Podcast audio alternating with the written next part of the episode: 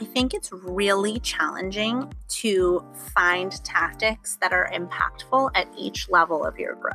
So at the beginning, you know, we had tactics we could easily measure, we could look on a map and see what was working. But as we grew, we saturated that tactic. And as we grow even more, we're challenged every day to find tactics to acquire new users that are measurable and impactful.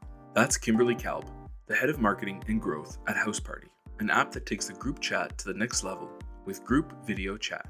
Kimberly has a background in entertainment media technology, having worked with brands like NBC Universal, HBO, Tumblr Entertainment, and now House Party.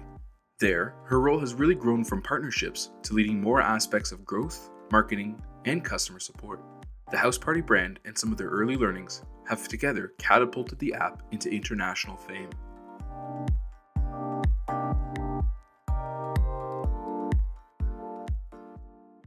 This is Hack to Start, a podcast that focuses on amazing people who have an interesting story or perspective to share, and their insights on how they got to the level of success they have today. I'm Franco Varriano, and today we're speaking with Kimberly Kalb, the head of marketing and growth at House Party, a new app that enables group video chat. Kimberly joins us to share her story, how she got into startups, how she approaches partnerships, her framework for growth at House Party, and much more. So let's get started.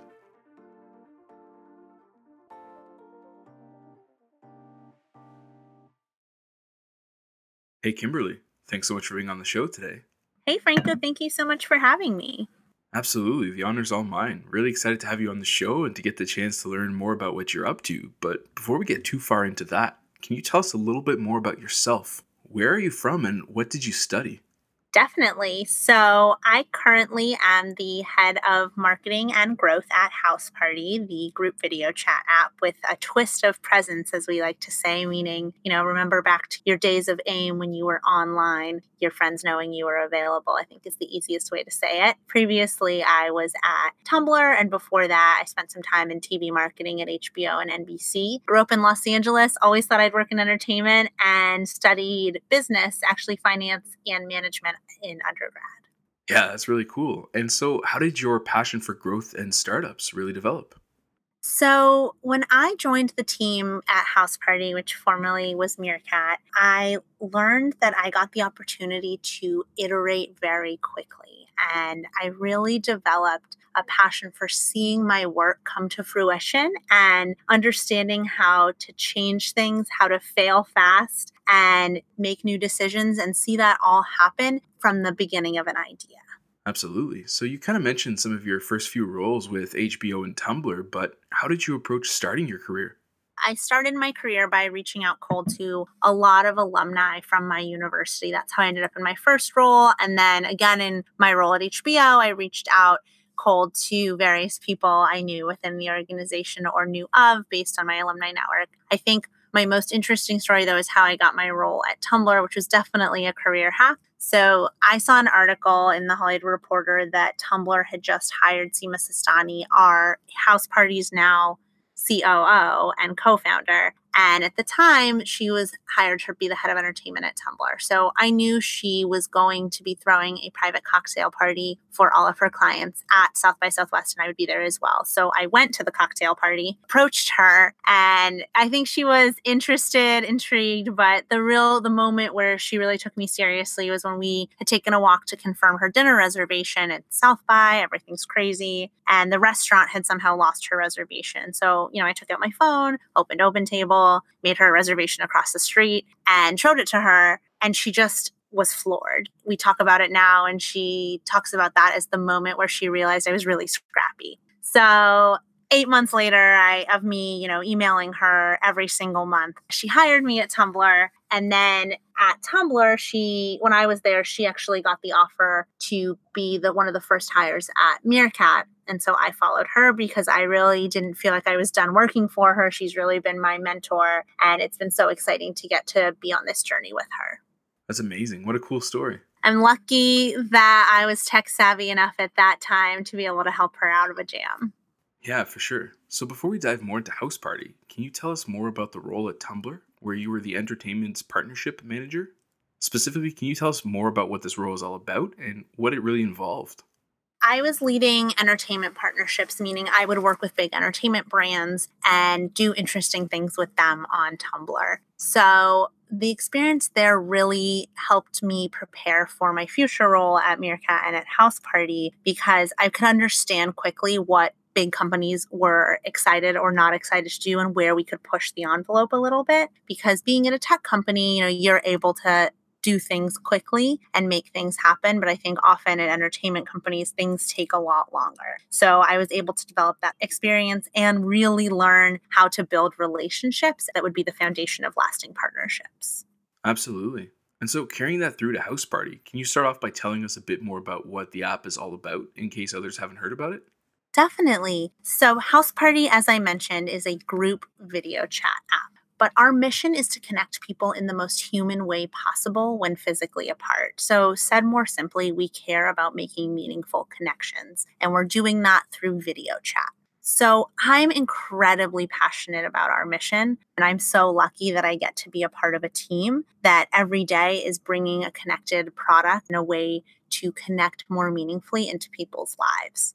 So when I left Tumblr, um, ultimately I was actually leaving for Meerkat, and I had the opportunity because I followed Sima. But now at House Party, I really have grown into a role where I'm heading up all of our marketing efforts, all of our new user acquisition efforts. I also lead up our user support because I think not only is it important to create a product that helps users connect, but also once they're using the product, making them happy and also helping the team be empathetic to users. It's so important to listen to your users, and all of the team here cares passionately about that. As in addition to support and marketing, we all, I also work with product in thinking constantly about putting our users first, putting ourselves in the role of the user every time we're developing a feature.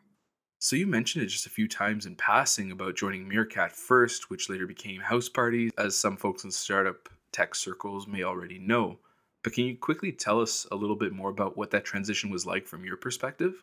When I joined the team at Meerkat, they had just come out of South by Southwest. You know, they were the darling of South by. But as we were working with users very quickly, we came to learn that video broadcasting was not the way that people wanted to connect. But what they did want, and what we saw was the most special moment to any broadcaster, was when a friend or family member or loved one was in the comments, you know, watching their stream. So it, it gave us a little hint of a moment of something special that we were getting towards. So when we made the pivot to House Party, we all knew we were onto something special when we would all use the product with the people that we cared about most. And being able to see people face to face whenever you and that other person were available was so special. And being able to do it spontaneously just upon seeing a notification was something that we knew was so important to people. And so being on that journey, making that pivot with the team, it just it made so much sense because we knew that this was really where we were meant to be building a video product.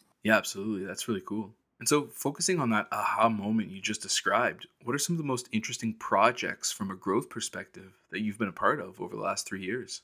So we've done a lot of really fun, interesting things. And right now, I have the team focused on being really thoughtful about how we can have an impact and be a different kind of marketing team and be really data first. We think about what can we do that has an impact? What can we try? What can we test? How do we set up an A B test to make this work really well? But at the very, very beginning, when we were first building House Party, we were trying to understand our product market fit. So we all had hypotheses around who would be the product market fit, what demographic would work and would care passionately about house party. So I always like to tell our very first story of what we called the cousin network. I texted the app to my friend's cousin, who was a high school senior, just to get her opinion. Woke up the next morning to a text from her saying, Hey, hope I was allowed to share this. My whole high school has it. At that point, we have tens of users. So we go look at the map and we can see Michigan is lighting up. And it was one of those moments where we realized quickly that activating a dense network, a dense community of friends all at once was really key to how we would be building in the early days. So we continued that tactic across college campuses, and particularly in Greek life, where students are gathered together with their closest friends. And we could build out our product in a really authentic way because I was going to campuses telling our story, telling everyone how important we thought communication was. Those students and everyone really we're in a a digital age now where we're connecting via our phones, we're passively scrolling, we're liking instead of saying hi. We've lost the ability to convey emotion with our faces, and instead we use emojis. And so being able to bring something to people where they can easily, with one tap, connect with their faces and show real emotions again, that was really valuable early on. Of course, those tactics, you know, saturated quickly. And as we grew, those those tactics don't scale, but it was a really exciting project at the beginning. That's very cool. And so, speaking to some of those challenges in terms of scaling, obviously growing con- social consumer apps is a big competitive space. So, what are some of the biggest challenges you guys have had to overcome with House Party? I think it's really challenging to find tactics that are impactful at each level of your growth. So at the beginning, you know, we had tactics we could easily measure, we could look on a map and see what was working. But as we grew, we saturated that tactic. And as we grow even more, we're challenged every day to find tactics to acquire new users that are measurable and impactful. And so we've really enlisted our marketing team to constantly iterate, to constantly try new things, find new ways to introduce the app to new demographics of people and get them excited and onboard them to the product and ultimately show impact. Something we're doing only is meaningful if it shows impact for the whole team and for the business as a whole. Yeah, absolutely. And just to add to that, how has the brand awareness really contributed to both overcoming some of those challenges and introducing other ones? So we have been really lucky that we have a really strong brand and people really are passionate about the house party brand. We have a lot of equity in it, but actually a really interesting challenge that stemmed from that is not leaning into doing more brand tactics. So we want to challenge ourselves to build measurable tactics that have an impact on more than just building up the brand. We want to actually be bringing in new users or re engaging existing users. And I think that's an interesting challenge when you've built a strong brand. So, pushing that a bit further, what are some of the ways that House Party is planning or has been able to test on that front? You know, I think we initially started out with a lot of field marketing tactics. And when a market's really small, that's really impactful. But as a market grows, you really need to think bigger. You need to think digitally. You need to think about tactics that will reach more people. And I think that is something that is a harder mindset to think about when you're a small team. How can this, you know, one person on our team impact thousands or millions of people all at once? And so it's been a great challenge and something we're still working on every single day. What else can we do that's new and different and will be measurable? Yeah, for sure. So, as a consumer app, House Party is available all around the world. Have you seen different use cases or usage trends develop in other markets? We haven't seen trends change country to country, but what we have seen is that dense communities, when they onboard quickly, can light up an entire location. So we've had moments where we've seen different countries go from zero to 100 very quickly just because a certain community is on board and we don't necessarily know who that community is like it's not a certain age or demographic but once the word starts to spread the natural virality of an app where you can video chat with more than one person at once across iPhones and Androids spreads quickly by word of mouth. Yeah, absolutely. So you mentioned not too long ago the ability for House Party to really empower and help deliver these expressive and humanized conversations with a strong feeling of connection. So, where do you think the future of video is headed as a technology, and where do you think the evolution of video will look like in the future? Definitely. I think you've hit it right on the head. Video, in my mind, in the future will be a key tool for communication. I think right now people think about video calls or regular phone calls as really heavy. You know, you think about it as something that you're making a time commitment to do. You are setting aside an hour of your week maybe to call someone, and so you don't do it often.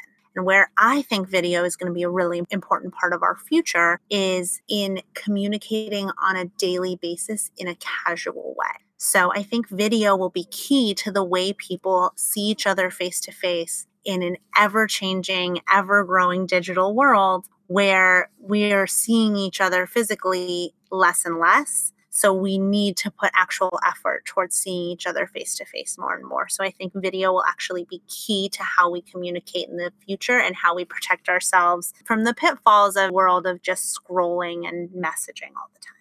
That's very cool. And so, tying some of that vision and the various product milestones that you've mentioned, you know, like international adoption through different communities, iOS only at first, and then enabling the cross platform video with Android. So, how do you plan to match growth with some of those product milestones? So, we always think about our users first, and we have ways to communicate with our users via email, via DM. We're talking to them every day. So, as things change, as we grow, we get new information from users about what's working for them, what they need. And it really helps us define our roadmap when we are constantly thinking about our users and how they're using the product. You know, our one of the things we really pride ourselves on is listening to our users. And it's not that a user says, "Oh, I hate this feature," and we get rid of the feature, but we do try to get to the root cause of what's bothering them um, and why. And we use that to inform our decisions. So early on, you know, we launched the app as a group video chatting app, and you can see who your friends are talking to, and you can join a conversation, even if you don't know all of the people in the room. Very quickly, we learned that some people wanted to have private conversations and not always have their friends joining. So we added in a locking feature. And so it wasn't that we made every chat private, we just gave the user the capability to make their own chat private. So I think when you listen to your users and try to understand how the product could be even more valuable to them, it really helps you grow and develop your product along with your user growth. Yeah, that makes total sense. And so, on the topic of taking user feedback and working it back into the product through the right channels, you mentioned that you're now leading much more of the growth, customer success, and marketing efforts. So, do you have a framework for tying all those different areas together internally? How do you approach making that all happen?